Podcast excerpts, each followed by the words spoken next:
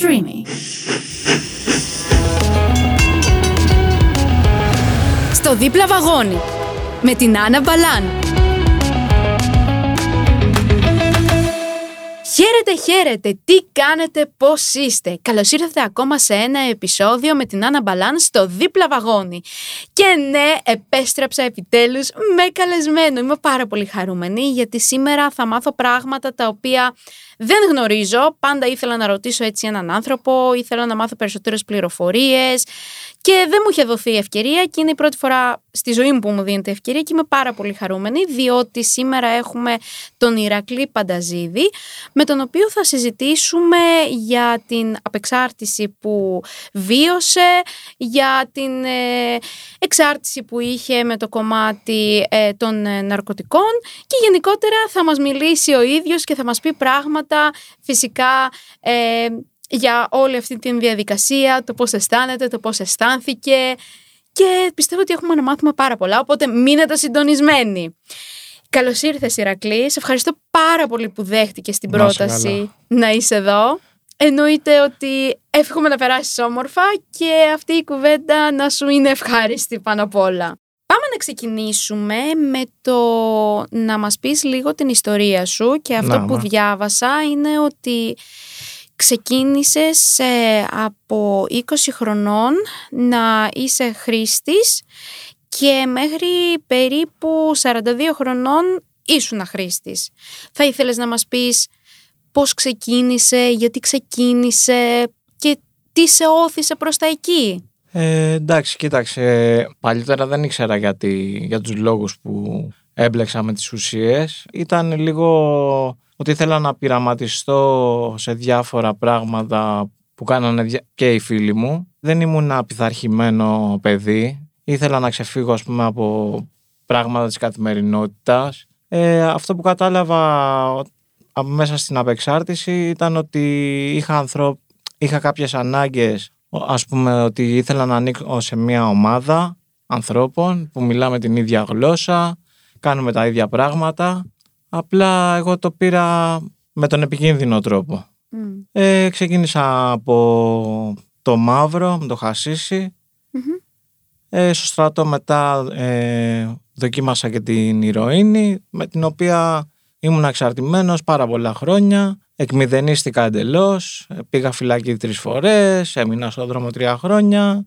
Έχασα πολλούς φίλους μου. Η υγεία μου πήγαινα από το κακό στο χειρότερο, γλίτωσα από του χάρου τα δόντια πάρα πολλές φορές. Ε, εγώ λέω πολλές φορές ότι είχα κάποιο φύλακα άγγελο που με πρόσεχε και δεν πέθανα. Και πάνω απ' όλα ότι πήκανα τη μητέρα μου, την αδερφή μου, τον πατέρα μου και είχα μείνει μόνος μου. Η διαδικασία όλη αυτή ε, μου είχε γίνει συνήθεια και μου ήταν δύσκολο να ζητήσω βοήθεια και να μπω σε ένα κέντρο απεξάρτησης. Ε, να πω την αλήθεια, με ζόρισε πάρα πολύ η μητέρα μου για να κάνω το βήμα. Μπήκα στο Κεθεά Νόστος, το οποίο είχε την κοινότητά του Σαλαμίνα ακόμα. Ήταν 1η 11 του 18. Ο σκοπός μου ήταν να μείνω ένα μήνα, να έρθω λίγο στα πάνω μου και να ξαναβγώ έξω να κάνω πάλι τα ίδια. Αυτό που, που με έκανε να αλλάξω λίγο το σκεπτικό μου ήταν ότι μπήκα σε ένα μέρος που οι ανθρώποι εκεί είχαν να μου δώσουν μόνο καλοσύνη, με εμπιστευόντουσαν από την πρώτη μέρα, πράγμα που έξω ας πούμε δεν με εμπιστευόταν κανένας, ούτε εγώ εμπιστευόμουν τον εαυτό μου. Και σιγά σιγά μέσα στους επόμενους τρεις-τέσσερις μήνες άρχισα να αναθεωρώ λίγο το να σηκωθώ να φύγω και να πάω πάλι στα ίδια. Δεν κρύβω ότι για μένα ήταν πάρα πολύ δύσκολο γιατί ήμουν πάρα πολλά χρόνια εξαρτημένος και η συμπεριφορά μου ήταν Όπως είναι ενός χρήστη. Α πούμε, δεν νοιαζόμουν για τον εαυτό μου, δεν νοιαζόμουν για τους ανθρώπους γύρω μου.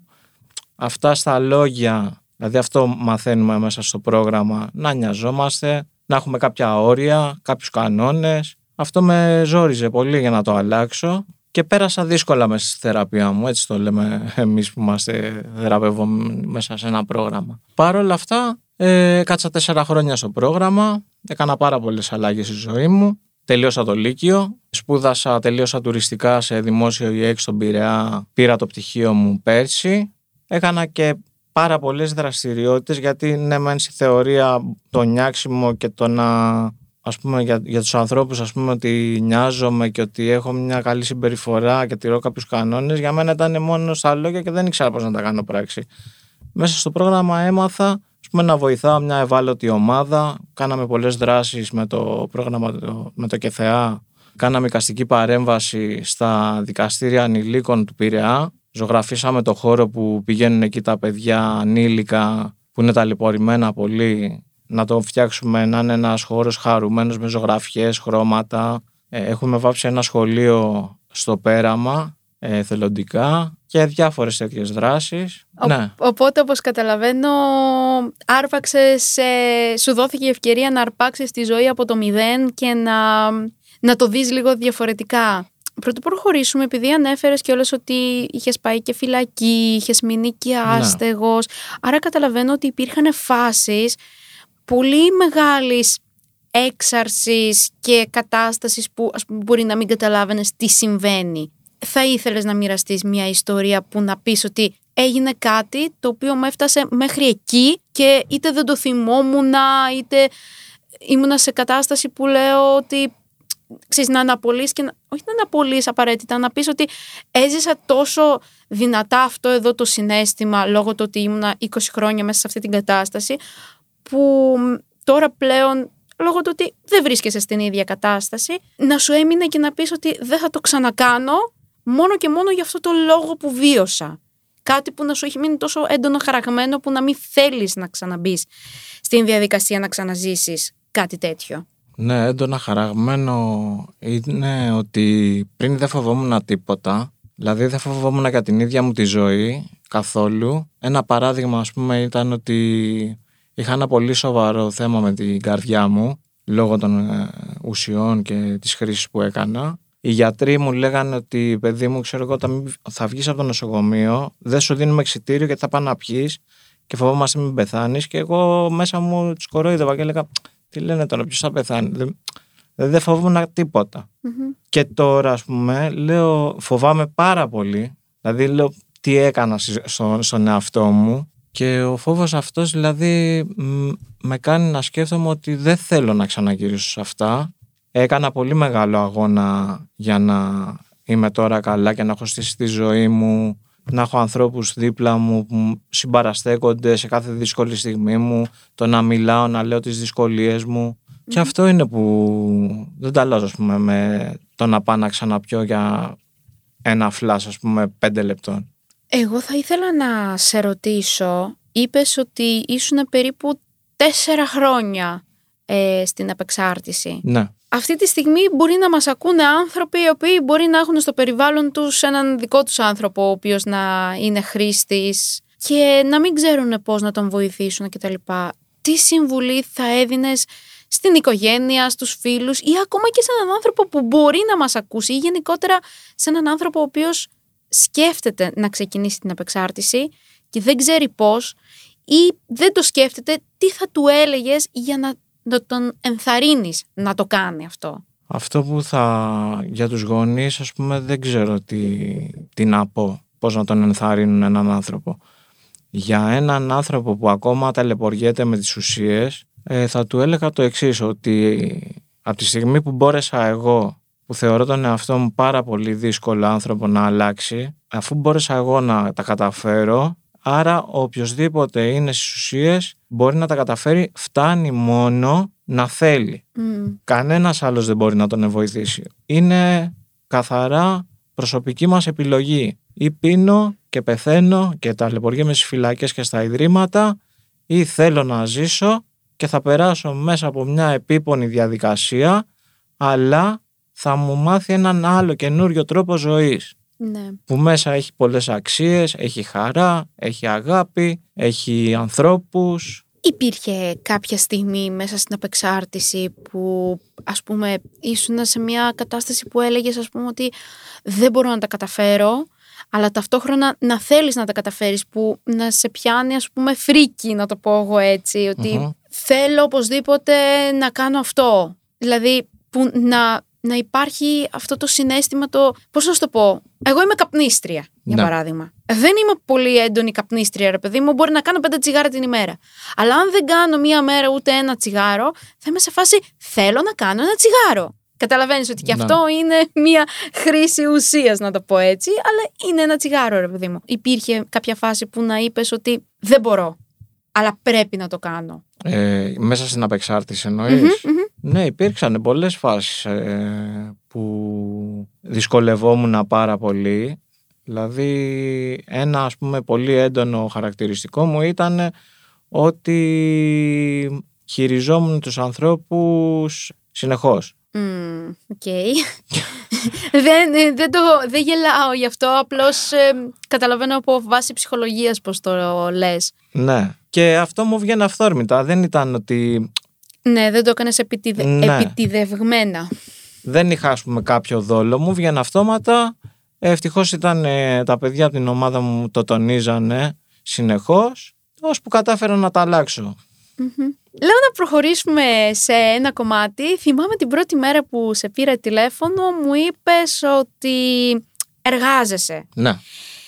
Ήταν δύσκολο να βρεις δουλειά; Όχι, δεν ήταν δύσκολο. Το δύσκολο για μένα ήταν ε, η- να πάω καθαρός σε έναν εργοδότη και να, να κάνω μια συζήτηση σε φάση συνέντευξη, ας πούμε, που ήταν κάτι πρωτόγνωρο για μένα. Δεν το είχα ξανακάνει ε, με το σωστό τρόπο και αυτό με δυσκόλευε. Αυτό που με δυσκόλεψε πάρα πολύ ήταν τώρα που τελείωσα τη σχολή και έπρεπε να κάνω πρακτική σε κάποιο ξενοδοχείο.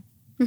Και ενώ με το, βιο- είχα στήσει ένα πολύ καλό βιογραφικό, ε, έκανα αιτήσεις σε διάφορα μεγάλα ξενοδοχεία για να κάνω πρακτική και έτρωγα πόρτα γιατί έχω λερωμένο ποινικό μητρό. Κλασική Ελλάδα. ναι. και αυτό με ζόρισε πάρα πολύ γιατί έχασα καλές ευκαιρίες στο να δω πράγματα μέσα σε ένα ξενοδοχείο μεγάλο και με στεναχώρησε γιατί λέω ας πούμε έχω κάνει μια προσπάθεια, επα- είμαι στην επανένταξη και να τρώω πόρτα για κάτι που έκανα πριν ας πούμε πέντε χρόνια και έξι Μμμ. αυτό ήταν το, Το η πιο δυσκολία δύσκολο. μου η μεγάλη, ναι. Όταν κάποιος μαθαίνει την ιστορία σου. Α πούμε, εγώ αυτή τη στιγμή μαθαίνω την ιστορία σου. Μμμ. Βέβαια, εγώ δεν ανήκω σε αυτούς τους ανθρώπους, αλλά οκ, θέλω να το μάθω. Σε αντιμετωπίζουν με προκατάληψη; Ποια είναι η αντιμετώπιση τους, πώς. Πώς σε κοιτάνε, ποια είναι τα λόγια τους, νιώθουν έτσι αμήχανα; Το ρωτάω γιατί μπορώ να καταλάβω λόγω του ότι από τη δικιά μου θέση, από το κομμάτι της αναπηρίας, το ότι δεν βλέπω, εμένα με κοιτάνε λες και ήρθα από, από έναν άλλον πλανήτη. Ναι, κατάλαβα. Κοίταξε, έχει. Αυτό είναι τώρα 50-50. Έχει ανθρώπους που το παίζουν, ας πούμε, ότι α, ναι, εντάξει, καλά, έκανες για τη ζωή σου και έπρεπε και αυτά. Και μετά βλέπεις ότι μέσα τους δεν, το, δεν είναι ειλικρινείς με αυτό. Έχουν μια συμπεριφορά περίεργη απέναντί μου, ίσως και ρατσιστική. Μμμ. Ε, αλλά κατά μεγάλο ποσοστό δεν έχω μεγάλες δυσκολίες πάνω σε αυτό από ανθρώπους. Θεωρείς ότι παίζει και ρόλο η δικιά σου η αντιμετώπιση, το πώς ας πούμε εσύ τους λες την ιστορία ή το πώς εσύ ε, τους ε, δίνεις να καταλάβουν με τη δυναμική σου ότι κοίταξε να δεις εγώ τα κατάφερα παρόλο που ήμουνα 20 χρόνια μέσα σε όλο αυτό. Ναι, είμαι πολύ επιλεκτικός σε, το, σε ποιους θα το πω. Μμμ. Δηλαδή πρέπει να τον γνωρίσω καλά τον άλλον και μετά εφόσον έχουμε κάποιοι, κάνει κάποιες συζητήσεις να το πω. Αλλά έχω αναγκαστεί και πολλές φορές να το πω γιατί έχουν τυχεί πάρα πολλά πράγματα. Ας πούμε να, να δουλεύω με κάποιον και να μου λέει ότι ξέρω εγώ ε, αν πίνω κανένα τσιγάράκι και να πιούμε καμιά μέρα παρέα γιατί αυτός πίνει και αναγκάζομαι γιατί λέω «Ξέρεις κάτι εγώ υπήρξα έτσι και έτσι τι μου λες τώρα ας πούμε Ναι. Και μιας και το ανέφερες, άρα η αντίδρασή σου είναι να το αποφεύγεις εντελώς ή είσαι σε μια κατάσταση που δεν θες ούτε καν να το δεις. Δηλαδή, οκ, το καταλαβαίνω ότι αν σου το πει κάποιος, εσύ θα του πεις ότι ξέρεις τι συνέβη αυτό και αυτό και αυτό. ναι. Αλλά αν δεις έναν άνθρωπο στο δρόμο που είναι χρήστης, τι συναισθήματα σου δημιουργούνται; Τα συναισθήματά μου είναι λύπη, φόβος, Μμμ. ε, νιώθω το στομάχι μου πολλές φορές να σφίγγεται. Θα ήθελα πολύ να βοηθήσω έναν άνθρωπο τέτοιο να, να κάνει έστω ένα πρώτο βήμα, αλλά δεν έχω τη δύναμη. Ναι. Δεν είμαι εγώ αυτός που, που δεν είμαι ο ειδικός στο να τον βοηθήσω να, να αλλάξει δρόμο. Και αυτό με στεναχωρεί πολύ, γιατί βλέπω τον εαυτό μου σε αυτούς τους ανθρώπους και στεναχωριέμαι. Το καταλαβαίνω απόλυτα και πρωτού προχωρήσουμε σε μία ακόμα ερώτηση που έχω εδώ, θέλω να σε ρωτήσω και κάτι ακόμα που απασχολεί εμένα κυρίως. Αυτή τη στιγμή έχεις φύγει από όλο αυτό, είσαι OK okay και τα λοιπά. OK okay, όταν βλέπεις τους ανθρώπους νιώθεις αυτά τα συναισθήματα. Πλέον υπάρχει στιγμή που να πεις ότι θα ξανακάνω χρήση ή έχει βγει 100% από το μυαλό σου πια; Το αποφεύγεις όπως λένε ο διάολος στο λιβάνι; Κοίταξε, αυτό δεν ξέρω να σου απαντήσω. Οκ.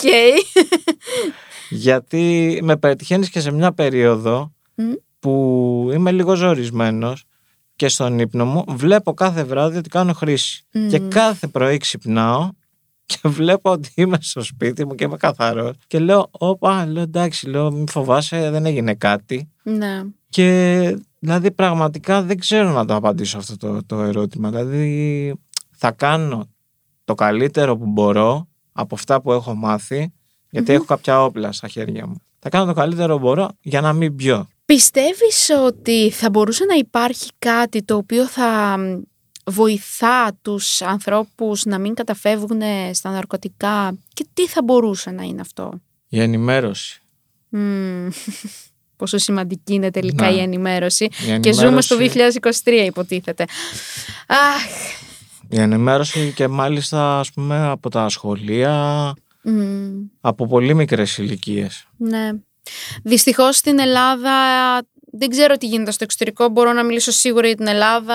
Έχω παρατηρήσει ότι οι γονείς, όταν συναντάνε στο δρόμο έναν άνθρωπο ο οποίος είναι εξαρτημένος και είναι με το παιδί τους, πολλές φορές όταν το παιδί τους ρωτάει, προσπαθούν είτε να το αποφύγουν, είτε να του πούν να κάνει ησυχία, ή να μην τον ακούσει ο χρήστης. Και γενικότερα το βάζουν κάτω από το χαλάκι το πρόβλημα ή δεν θέλουν καν να μιλήσουν να ενημερώσουν το παιδί τους. Και είναι πάρα πολύ άσχημα, το καταλαβαίνω απόλυτα γιατί έχω αδελφή στην εφηβεία. Οπότε ξέρω πώς το αντιμετωπίζουν δυστυχώς οι γονείς μέσα από τα πράγματα. Ναι. Και νομίζω ότι πάμε να πούμε έτσι κάτι λίγο πιο θετικό για εσένα. Είναι για το αν κάνεις όνειρα για το μέλλον και τι είναι αυτό που σε βοηθάει να μείνεις νυφάλιος. Ε, αυτό που με βοηθάει να μείνω νυφάλιος είναι να βάζω όρια στον εαυτό μου, ε, να έχω ένα πρόγραμμα, να προσπαθώ να μην μένω στάσιμο στη ζωή μου, αλλά να, να εξελίσσω με σιγά σιγά και σταθερα είτε από θέμα εργασίας, είτε σχέσεων ανθρώπινων, ή στο εργασιακό κομμάτι, ή στο προσωπικό. Και τα όνειρά μου είναι Έχω γνωρίσει μια κοπέλα τώρα πρόσφατα, να είμαι καλά μαζί της, να πηγαίνω ταξιδάκια, να περνάμε όμορφες στιγμές μαζί και στις δύσκολες βέβαια να είμαστε ο ένας να συμπαραστέκεται στον άλλον. Αυτό. Και εδώ θα σε ρωτήσω κάτι προσωπικό.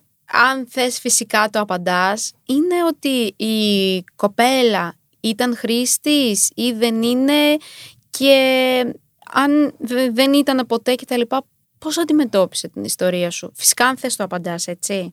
Ναι, κοίταξε, επειδή ήμασταν φίλοι για αρκετό καιρό, ήξερε πολύ καλά πράγματα. Της είχα πει πάρα πολλά πράγματα για μένα. Με αποδέχτηκε έτσι όπως είμαι. Αυτό είναι που για μένα μετράει και ότι είναι μαζί μου χωρίς να θέλει να με αλλάξει και να με κάνει κάποιον Και εγώ την αποδέχομαι έτσι όπως είναι. Αλλά γενικά βλέπω ότι δεν, δεν έχει κάποιο. Είναι μόνο, μόνο θετικά πράγματα έχω ακούσει από εκείνη για όλη μου την προσπάθεια και για το ποιο είμαι τώρα. Είναι πάρα πολύ σημαντικό τελικά να μας στηρίζουν οι άνθρωποι που είναι κοντά μας, από την οικογένειά μας, μέχρι τους φίλους μας, μέχρι τους ε, συντρόφους μας. Και θεωρώ ότι παίζει και πάρα πολύ σημαντικό ρόλο στην ζωή μας, στο το να μην είμαστε χρήστες, το να ε, είμαστε γενικότερα καλά στην ψυχολογία μας, οι άνθρωποι που έχουμε κοντά μας να μας το δείχνουν ότι μας αγαπάνε, μας φροντίζουν, μας προσέχουν και γενικότερα πιστεύουν σε εμά. Οπότε είναι πάρα πολύ σημαντικό αυτό που κάνει η δική σου η σχέση και έχουμε εννοείται και τα καλύτερα σε αυτό. Σε ευχαριστώ. Και κάπου εδώ σιγά σιγά θα κλείσουμε και θα ήθελα πρώτου κλείσουμε να περάσεις κάποιο μήνυμα στους ακροατές μας, κάτι που θα ήθελες να μοιραστείς με τους ακροατές μας ή κάτι που θα ήθελες να τους συμβουλέψεις, να τους πεις οτιδήποτε που θα ήθελες να το ακούσει ο κόσμος. Σου βάζω δύσκολα, ε.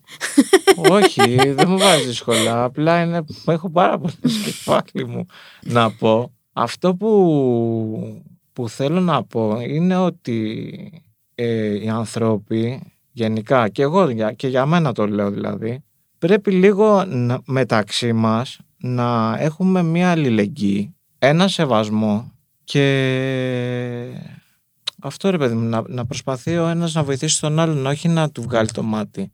Δηλαδή λείπει πάρα πολύ από, από τον κόσμο αυτό το πράγμα. Η αλήθεια είναι ότι όντως λείπει και είναι και πάρα μα πάρα πολύ σημαντικό αυτό που λες γιατί δυστυχώς ε, πολλοί άνθρωποι κοιτάνε καθαρά τον εαυτό τους και δεν κοιτάμε καθόλου τους γύρω μας. Αυτό. Και είναι πάρα πολύ σημαντικό να ρίχνουμε και ένα βλέφαρο έτσι πιο εκεί, να δούμε τι παίζει, να δούμε τι συμβαίνει. Σίγουρα, σίγουρα. Και αν μπορούμε να βάλουμε ένα χεράκι να βοηθήσουμε, γιατί όχι να μην το κάνουμε. Σε ευχαριστώ πάρα πολύ. Έμαθα πάρα πολύ ωραία πράγματα. Πραγματικά σε ευχαριστώ που δέχτηκες να έρθεις και να μιλήσεις δημόσια για όλο αυτό. Εύχομαι ό,τι καλύτερο. Σε ευχαριστώ, ε, Άννα. Και μακριά, μακριά, να μην ξαναμπλέξεις ποτέ. Για το δικό σου πάντα καλό. Εννοείται και κυρίως και για τους ανθρώπους, πέρα από εσένα εννοείται, και για τους ανθρώπους που σε αγαπάνε και σε νοιάζονται. Εμείς κάπου εδώ παιδιά θα κλείσουμε. Εννοείται ότι μπορείτε να μας βρείτε στα social media του Pride καθώς και του Streamy αλλά και στα δικά μου social media. Έχεις social media? Να. Θες να μας πεις να σε βρουν οι άνθρωποι εκεί; Έχω Facebook, mm-hmm. ε, Ηρακλής Πανταζίδης. Αυτό και Instagram. Τέλεια. Εννοείται ότι θα σε κάνουμε tag. και παιδιά, όποιος θέλει να μιλήσει, να συζητήσει γύρω από αυτό το θέμα με τον Ηρακλή, μπορείτε φυσικά να του στείλετε ένα μήνυμα. Θεωρώ ότι θα έχει κάτι να σας πει. Και εμείς θα τα πούμε την επόμενη εβδομάδα, φυσικά. Να μείνετε συντονισμένοι στο δίπλα βαγόνι με την Άννα Μπαλάν. Να προσέχετε τους εαυτούς σας και πάντα μα πάντα να χαμογελάτε.